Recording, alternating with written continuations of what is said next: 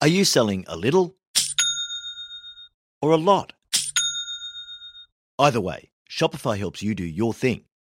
Shopify is the global commerce platform that helps you sell at every stage of your business.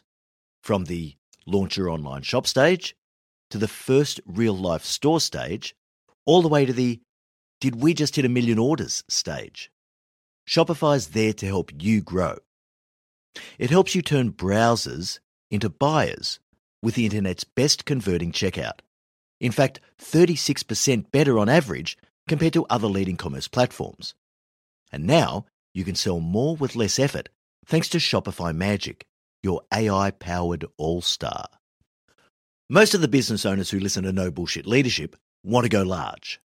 What's so cool about Shopify is that no matter how big you want to grow, it gives you everything you need to take control and take your business to the next level. Sign up for a $1 per month trial period at shopify.com slash leadership, all lowercase. Go to shopify.com slash leadership now to grow your business, no matter what stage you're in. Shopify.com slash leadership.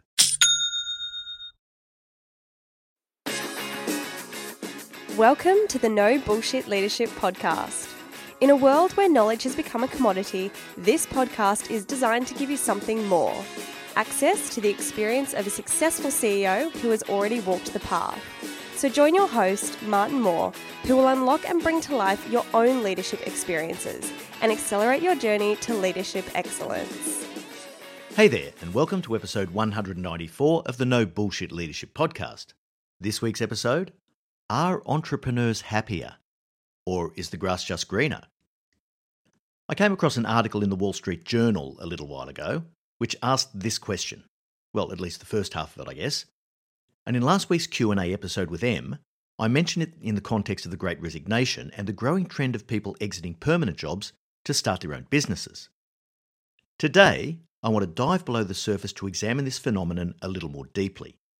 We've had quite a few questions from listeners asking whether they should change career paths. And whereas every individual's circumstances are completely different, there are some considerations that are worth thinking about no matter what your personal position is currently. So I'm going to start with a look at the findings from the Wall Street Journal article and some other data that's been floating around to paint this picture. I'll then give you a little insight into my transition from big business to a startup venture and what I learned from that. And I'll finish with a checklist of things that you may wish to think about before you resign from your job to pursue your dreams. So let's get into it.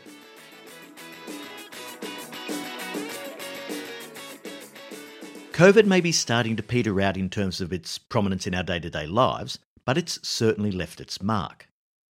The opportunity that we've all had to step back and weigh up our current lives has left many questions for us. Are we in the right relationships? Are we in the right jobs? If we wanted to be happier, what could we actually do? For many of us, this brought about some considerable changes. We've all heard about the Great Resignation and how it's caused many people to re-evaluate their current employment situation people are no longer prepared to endure the same level of benign neglect and, in some cases, active disregard that their leaders have shown them over the years. The solution? Well, an obvious one is to just get a new job. To go and work for a leader who truly cares and can help you to live your best life every day. I've got to be honest with you, this one can be a little patchy. In my experience, the probability that you'll find a better leader than the one you're leaving is not as high as you might think. And I'm really confident that the pandemic hasn't created a never before seen surplus of great leaders. You may well find a better situation, and you may even get through the honeymoon period relatively unscathed. But in reality, it's a bit of a crapshoot. One of our listener questions in last week's episode was how to handle a person who left your company and now wants to return and I suspect we're going to see a lot more of that in the coming year and beyond. But the other obvious reaction to being sick and tired of being sick and tired is to leave the world of paid employment altogether to set up your own business, to pursue your true passion and purpose. Now, according to the New York Times, new business applications are on the rise, reversing a really long term trend. In 1980, 12% of employers in the US were new businesses but by 2018, that had fallen to just 8%. COVID may have been just what was needed to stimulate the business economy, which relies heavily on new companies for employment, growth, and innovation. In 2021, new business applications in the US were up by more than 50% when compared to 2019. So we had 3.5 million applications in 2019, 4.4 million in 2020, and 5.4 million in 2021. And early indications in 2022 are that this trend doesn't appear to be slowing anytime soon. Clearly, there's a move to the entrepreneurial side of the fence.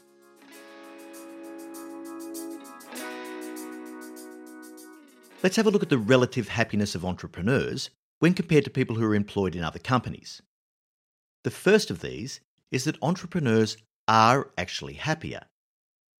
Now, the Wall Street Journal article cites a professor from Baylor University who says, and I quote, Despite dismal failure rates, long hours, low income, high stress levels, and a host of other problems, entrepreneurs report consistently higher rates of happiness than wage earning employees.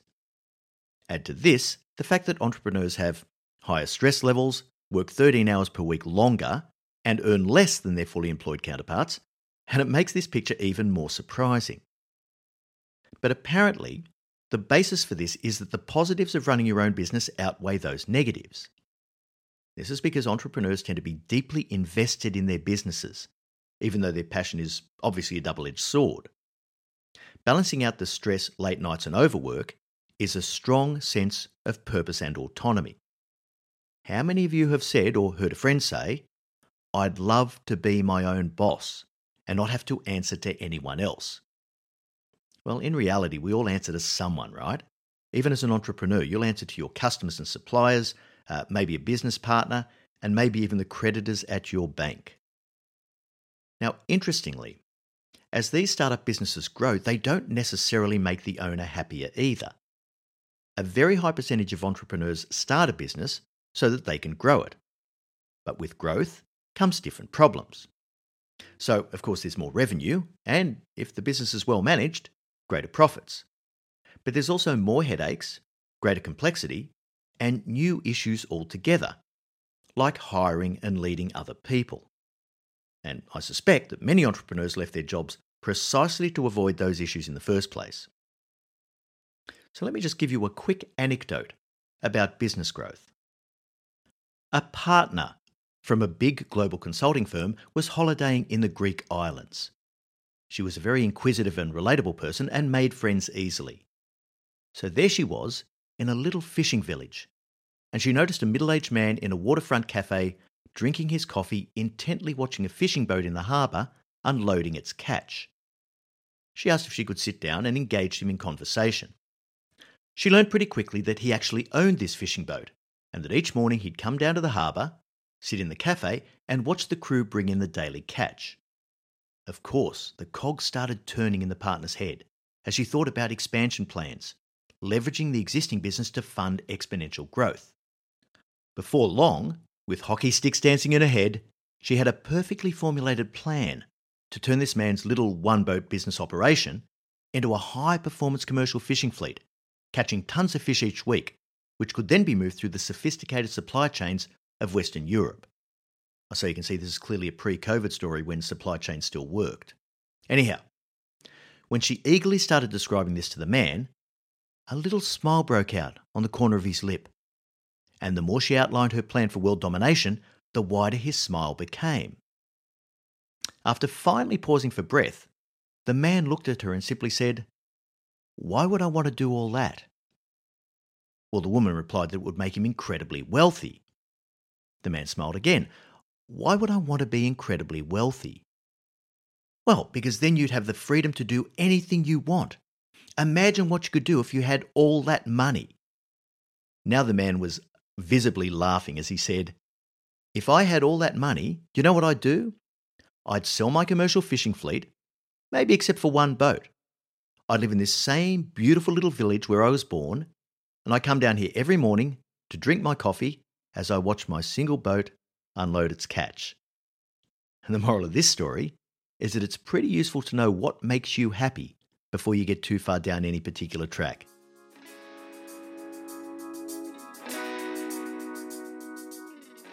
I just want to give you a brief window now into my transition from corporate executive to entrepreneur. I'd been an employee for my whole career, and I even told myself that I didn't have the risk tolerance to go it alone and to chance my hand at an entrepreneurial venture. This wasn't true, as it turns out, but it was certainly the story I told myself. What it came down to for me was that at the ripe old age of 55, yep, the dreaded double nickels, I looked at my future trajectory as a corporate executive and I wasn't entirely happy with what I saw. Sure, the money was great, and I had even better earning years ahead as I exploited the extent of my experience and track record. But I was also just starting to feel a little jaded, and I didn't really want to be in the yoke doing that type of work for another 10 years. By the same token, I certainly didn't want to retire early. I felt as though I was just starting to get good at this leadership stuff. Fortunately, I had Emma, my daughter and business partner, in my left ear trying to make the entrepreneurial option as attractive as possible. She had a real vision for what your CEO mentor was going to be. Well, of course, the rest is history. We began the business as soon as I finished my contractual obligations as chief executive of CS Energy in September of 2018. Now, according to the podcast episodes, that's 194 weeks ago. And there's not a single day that I've regretted my decision in any way. Not financially, certainly not in terms of risk, workload, added stress, or even boredom. Our purpose is to improve the quality of leaders globally, and we're fortunate enough to be changing leaders all around the world every single day. And that's a truly incredible feeling. I could never have got that from an employment job. There's an old expression that your worst day on the golf course is better than your best day in the office. And even though I genuinely love my executive and CEO roles, that expression holds true for me.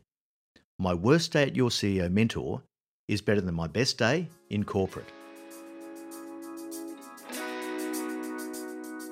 I know that all sounds just a little bit romantic and utopian, doesn't it? Well, make no mistake, it takes a lot more than just finding your passion and deciding to leave your current employment situation so that you can go on and live your best life. One thing the research on entrepreneurs doesn't examine is the number of entrepreneurial ventures that fail.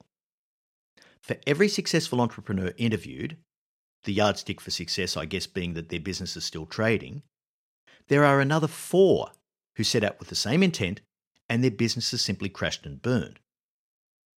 Now, I can say with a fair degree of confidence that failed entrepreneurs aren't necessarily happier than their wage earning counterparts. When Em and I set up our business, we went in with eyes wide open. And I just want to give you a few insights into how this worked for us. And then I'll finish the episode, of course, with a useful checklist to help you weigh your options. Em and I had a few things going for us. The first is that I had broad business experience across a range of industries. I basically knew how to run a business for high performance, and I had the skills and confidence that come from doing this a few times over a lot of years. And on top of that, I was also pretty convinced that I knew how to make these skills fit for purpose in a micro business context. The second thing we had going for us is that we had plenty of financial backing. So I'd managed to save a few shekels from my corporate career, and we had no worries about cash flow in what was a very low cost business model. Many startups simply run out of money before they build their revenue base.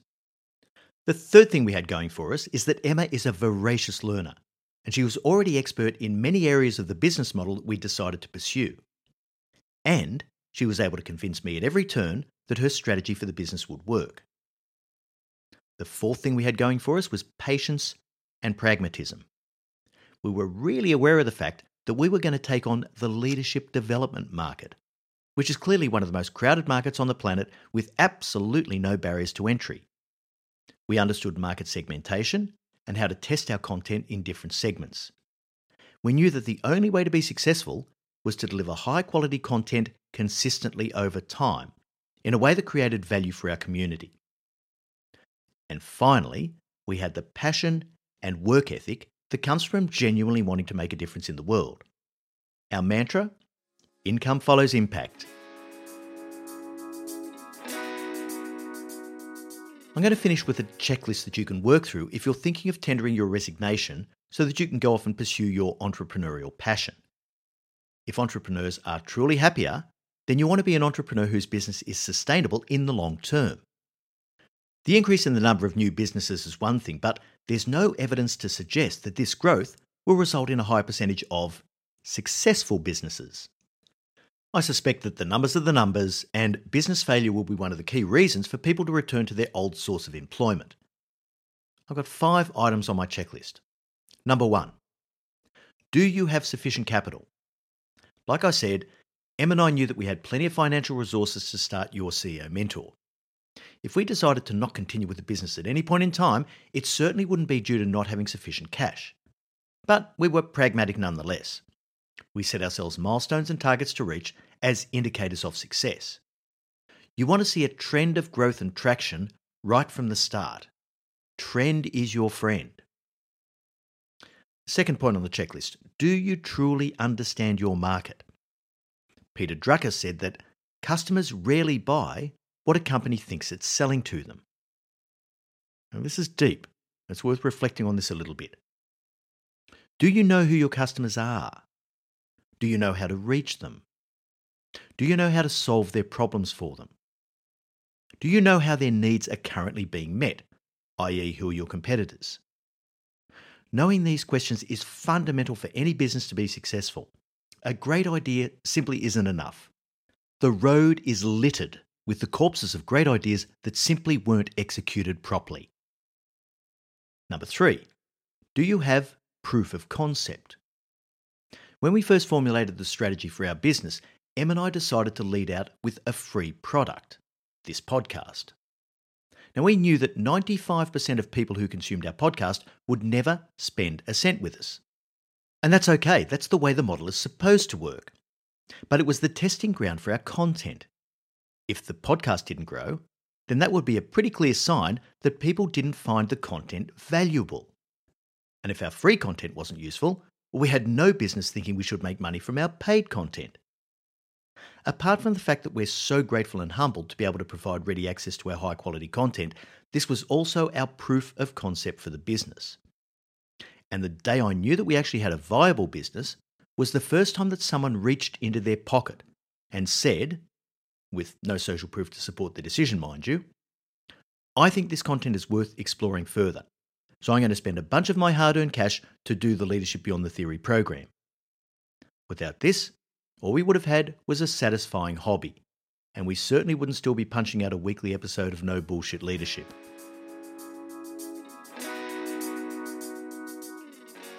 Number four, do you know how to run a business? Now, this seems a pretty obvious question, but it's an important one. As I said, lots of incredible ideas fail at the point of execution. So be realistic about your knowledge, capabilities, and skill when it comes to business. If you're a great personal trainer, that doesn't necessarily mean that you can run a successful personal training business. And if you bake the best exotic pies in the country, it doesn't necessarily mean that you can run a successful bakery. Be realistic about what you know already and what you have to learn. Think about what skills you have and what you need to hire out of the market in order to be successful. And think about what the risks are when those gaps are exposed. And finally, number five on the checklist are you prepared to go it alone? One of the biggest adjustments you'll need to make is to move psychologically and emotionally from the sense of security and belonging that a large organisation provides to being largely alone. This can be super tough. Imagine the adjustment I underwent after I realised that I couldn't just put a team of analysts together to solve a problem for me. I, I couldn't just throw a thorny commercial issue to the legal team to give me an expert opinion. I didn't have a resident expert in a specialist technical area where I lacked the knowledge myself. If this business wasn't a labour of love that I shared with Em, I might have found it much more difficult than I did. But we kept each other on track, upbeat, and driven right from the get go. As you continue to make choices about your career path and your life goals, think about what makes you happy. Not just your career aspirations, but your relationships, family, health, and overall satisfaction. Learning the lessons from the parable of the consulting firm partner and the small town fisherman may help you to frame your decisions. Let's face it, with the right attitude, you can be happy doing uh, pretty much anything. And I generally was. But if we could all just work out what makes us really happy and then do more of that, I suspect there'd be a lot less of the pent up anger and frustration that we're seeing boil over in so many places today. So, whatever you do, love the journey, and embrace the process. All right, so that brings us to the end of episode 194. Thanks so much for joining us. And remember, at Your CEO Mentor, our purpose is to improve the quality of leaders globally.